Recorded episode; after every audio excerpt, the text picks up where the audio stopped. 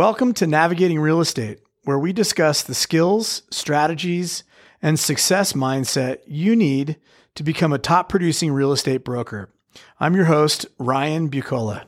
Mortgage rates continue to dominate the headlines. Because of our office's connection to Motto Mortgage Cascades, we recently got the inside scoop on some changes that are coming, and the impacts are surprising. We're excited to have Mike Martin here with us today to break it down for us. Mike, welcome. Thanks, Ryan. Happy to be here. As branch manager of Motto Mortgage Cascades, Mike Martin brings extensive knowledge and experience to his clients. Since 1993, he has helped clients obtain financing for their dream homes. His experience with the diverse selection of lender programs available today helps his clients navigate the marketplace and optimize their loan decisions. From jumbo mortgages to conventional financing and first time home buyer loans, Mike is with you every step of the way as you make the biggest financial decision of your life. All right. That's a big uh, that's a big responsibility, Mike. well, yeah, most people's largest purchase, so we uh, help them obtain that. 1993. You have seen some uh, ups and downs and uh, good runs. Yeah, it's uh, yeah ups and downs, but more ups and downs. Yeah, uh, seen some great market times and lots of home appreciation and times of record low rates and you know average rates. But that my whole career, we've never seen double digit rates for a typical rate. Right, that was do- those were dominated by the '80s. Yeah, well, yeah, we've been fortunate. I remember when I bought my first house, the in 2002, the interest rate was seven and a quarter my dad, who's been a real estate broker since 78, was like, that's a great rate.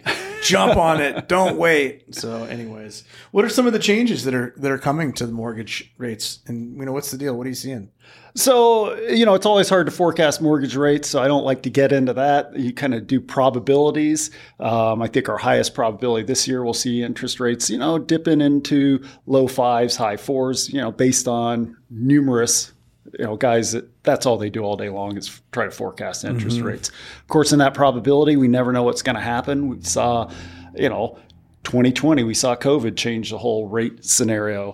2022, Ukraine actually had some influence. And then the, the government's continuing to do stimulus packages that are trying to wind down, but not quite.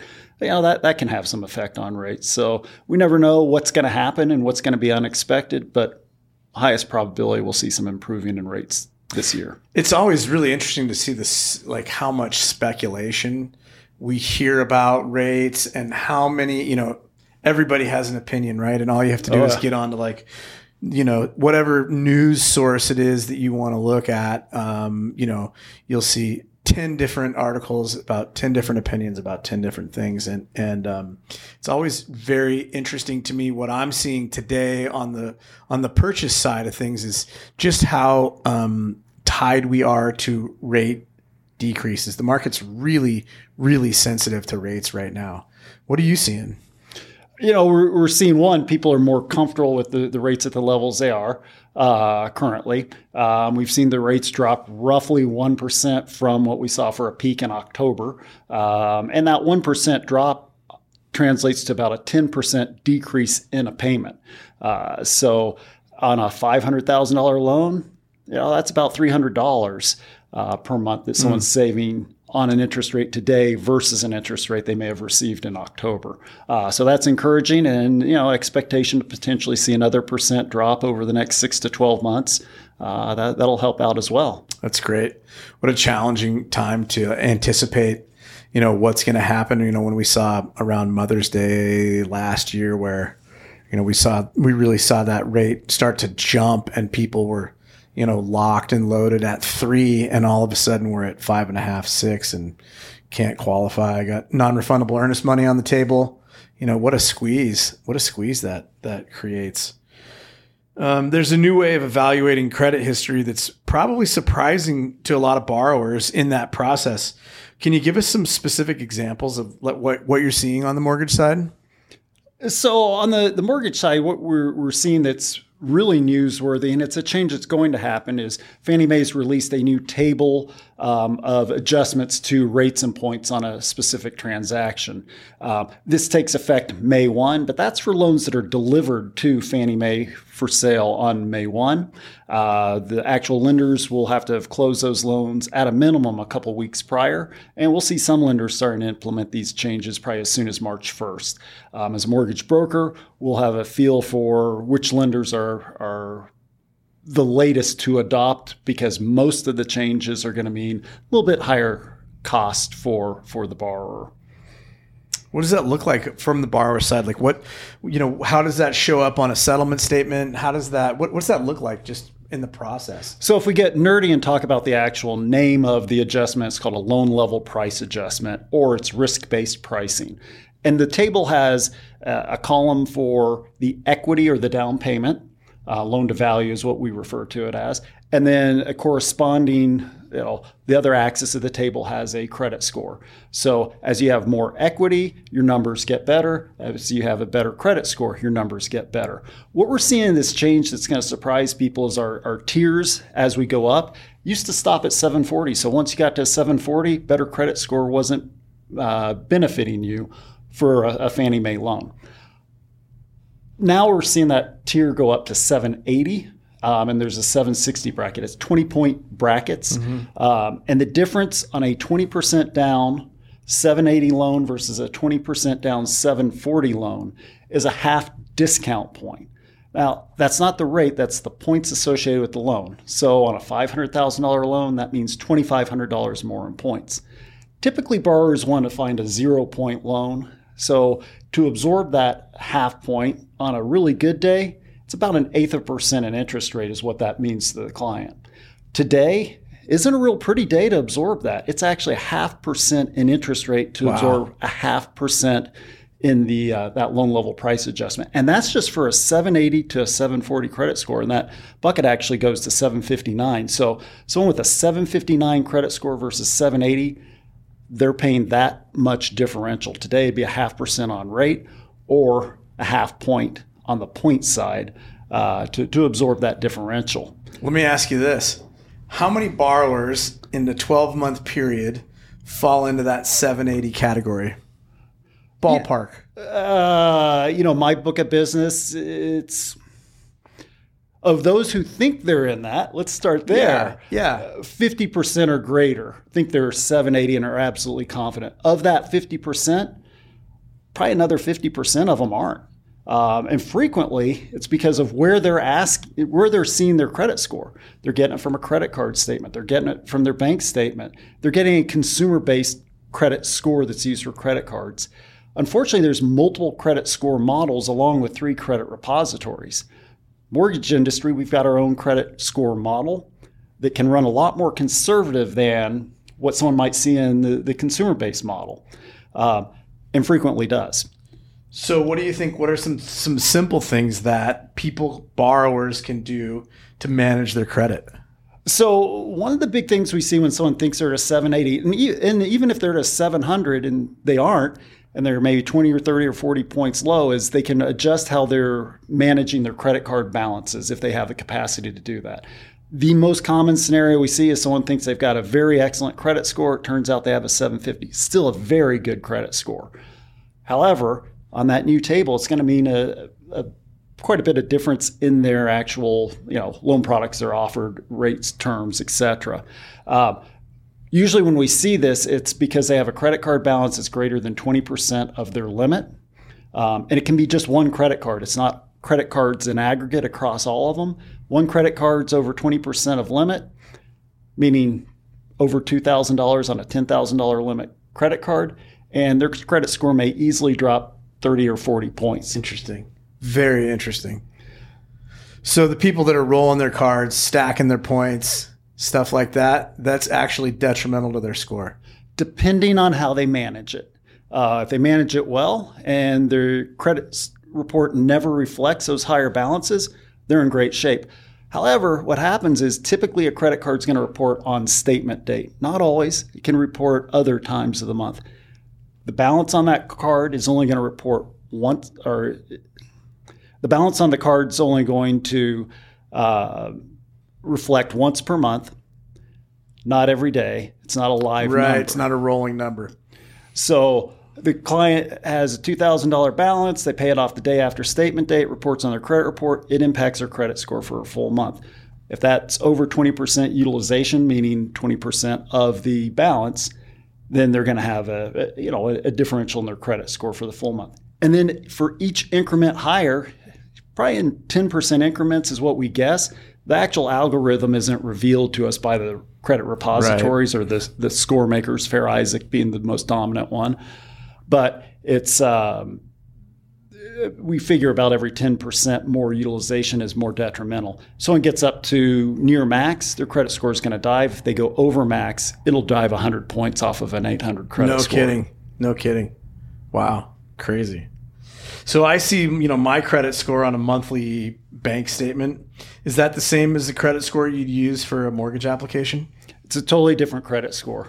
Um, they may trend in a similar manner, but frequently we see those credit scores uh, be higher. A few things the mortgage credit scores don't like. They don't like collections. Uh, they don't like that, more, that's more odd. So. Yeah, that's odd. Yeah, right. more so than the consumer. And when we say they don't like collections, they don't like that small lab bill that no one ever got mailed to you because it went to your neighbor's house. It was seventy dollars. Mm. Seventy dollar collection from that lab that you never knew existed and you're perfect everywhere else, it can take an 800 credit score and take it to the bottom of the 700s. Wow. And then the person doesn't know about it until I run credit and say, "Hey, did you know?"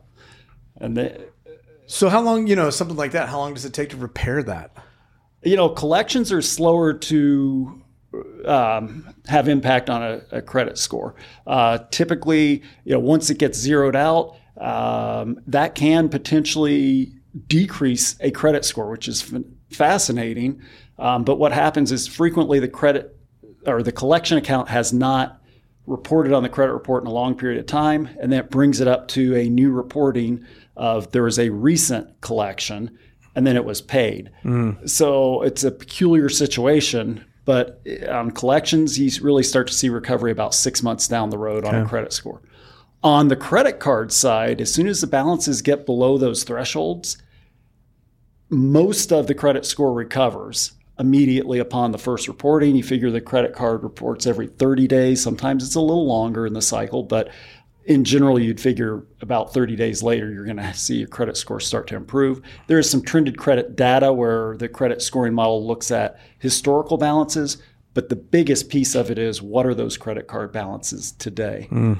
Another fascinating piece of that is it's not on the dollar volume of that. So if we have a small balance department store type credit card, $500 limit, we take $300 out on it to buy, you know, a pair of shoes and a pair of jeans and a few other things, hopefully. Um, that's going to have the same impact as a $3,000 balance on a $5,000 credit interesting. card. Interesting. Interesting. Very interesting. So, Mike, given the current market conditions, what uh, tips can you give borrowers to, to best manage their credit? Sure. I mean, given the situation we were in with the newer rate tables and adjustments, it's more critical now than ever to optimize credit. Obviously, making payments on time, that's where we start with it. But then there's little nuances within that. Um, making the, the critical payments, installment loan payments on time is the, the biggest one, and then revolving, et cetera. Um, getting your credit looked at early in the process so that there if there is opportunity to improve your credit score, we're going to discuss that if I see something obvious. Um, we have a credit score simulator that can also help in that process, and we found it to be very effective in letting people know how to optimize credit.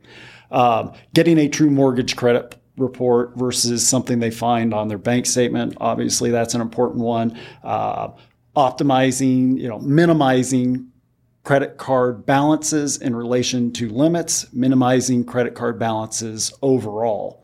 Um, never letting credit cards at any point in the month get over 20% of their utilization rate, if that's possible. Even if you are paying off monthly, it does matter that the, the card could report uh, a higher balance than that 20% at some point in the month. Um, making sure there aren't collection accounts, um, judgments. Um, you know, you had a, a, potential small claims court that you owed someone five hundred dollars, and that judgment never fell off. It was a you know some minor incident, and uh, that judgment never fell off your credit report. That can have a significant impact on a credit score. tax liens. I've got a scenario right now. It's a divorce scenario. One partner decided that they weren't going to pay the taxes for a while and they control all the money in the household. It looks like there's probably going to be a tax lien on their credit report that's going to show up because it's been a few years and that's what they've been notified of. That's going to have a dramatic impact on their credit score. So paying your taxes mm-hmm. uh, can have a significant. So it sounds like living under your means and paying your bills on time that optimizes a credit score. But that doesn't mean for a mortgage that you have to have lived and played a perfect credit life.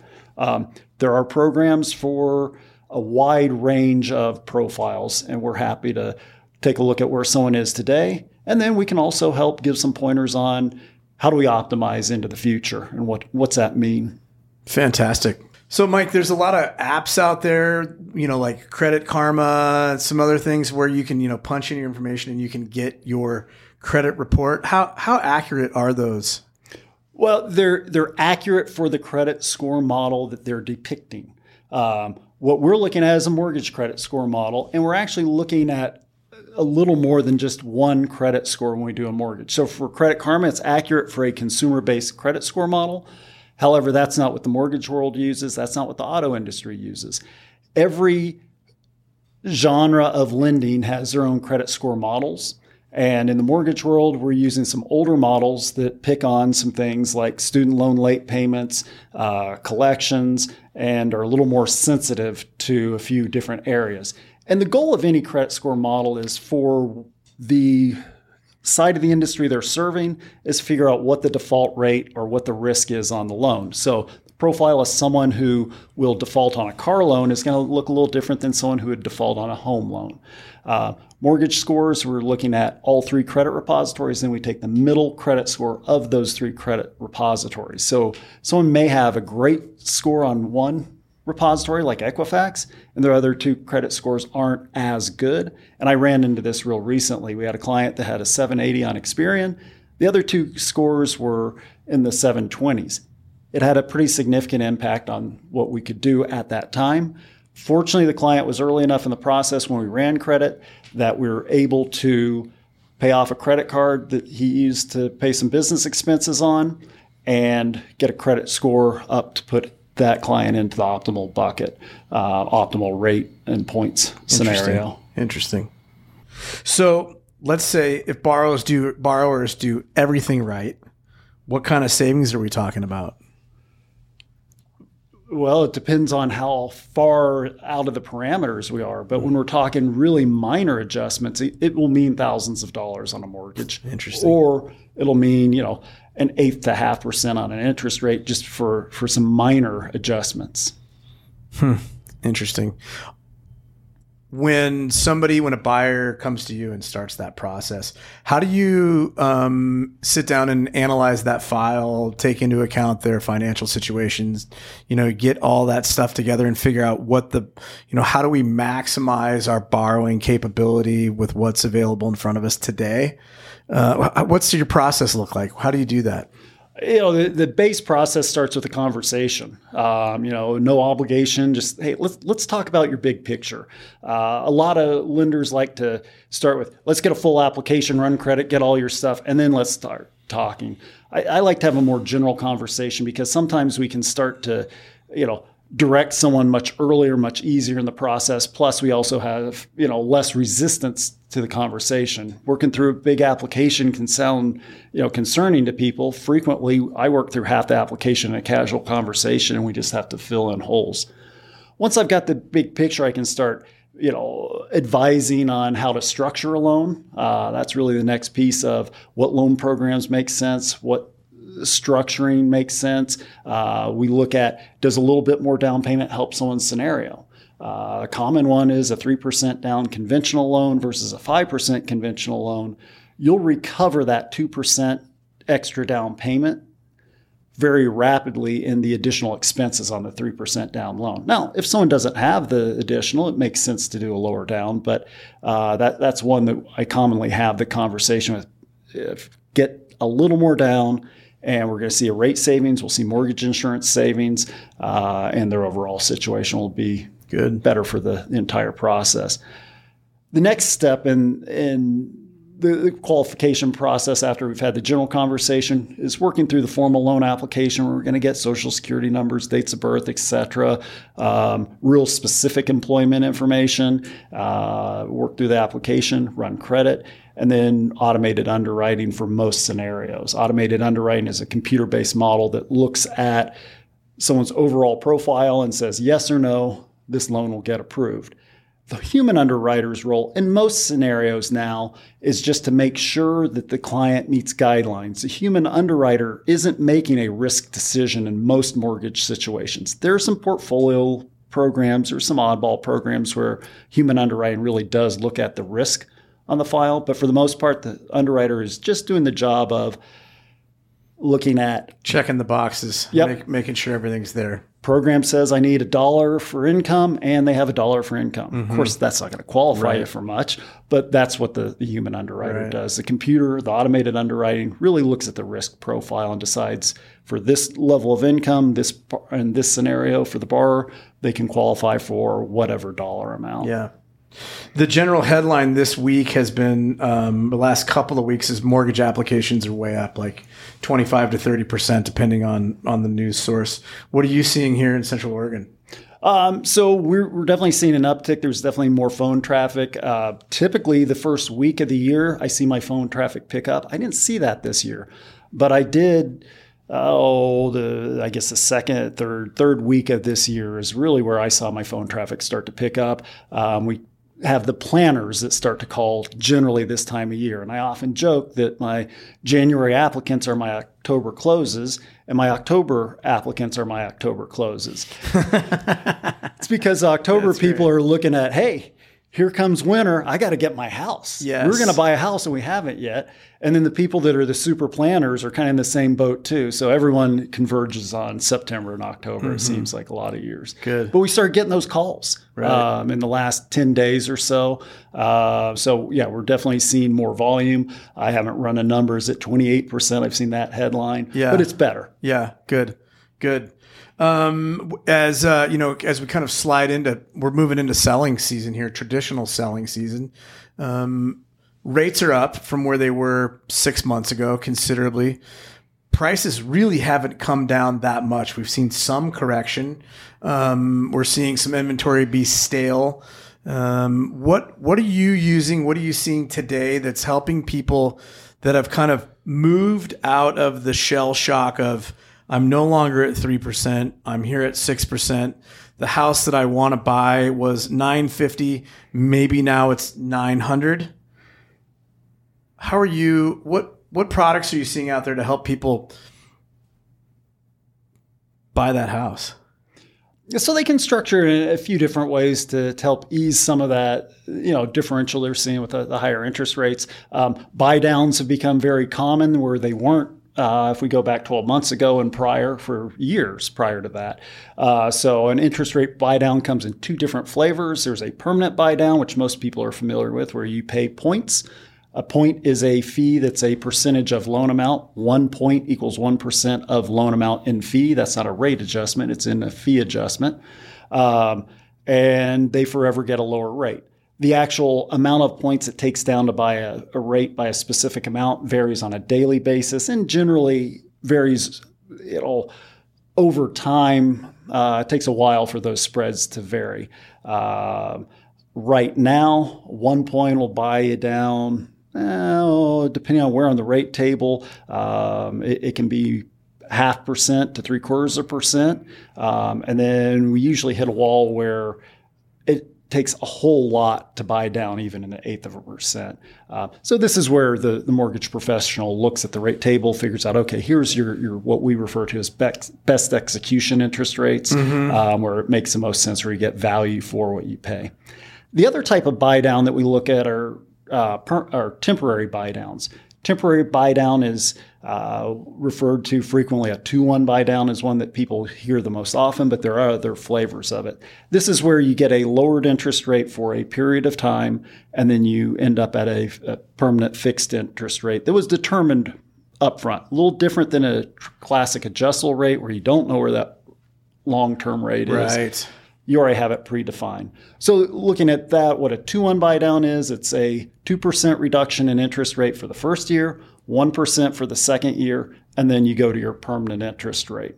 Um, typically, what we're seeing is those are done when there's a seller incentive involved, uh, sellers offering concessions, uh, paying closing costs, and they'll pay for those temporary buy downs functionally in the background, what it is, it's a, a, subsidy savings account that reduces the monthly payment by that amount uh, each month. And what's really cool about them is structured with the correct lenders in the correct way.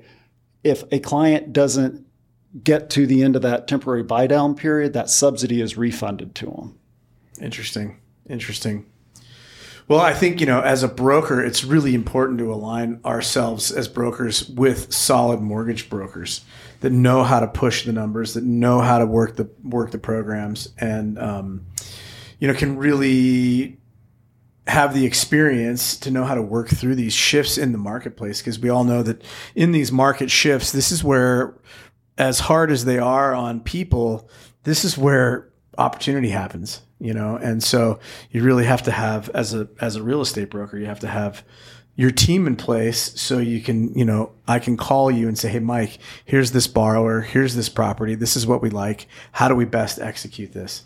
And know that we're getting experience, know that we're getting the right answers, know that we're not just like, well, we can, you know, that, you know, that, that we're getting solid, solid investment opportunities. And it's really great. So, Mike, thank you so much for joining us.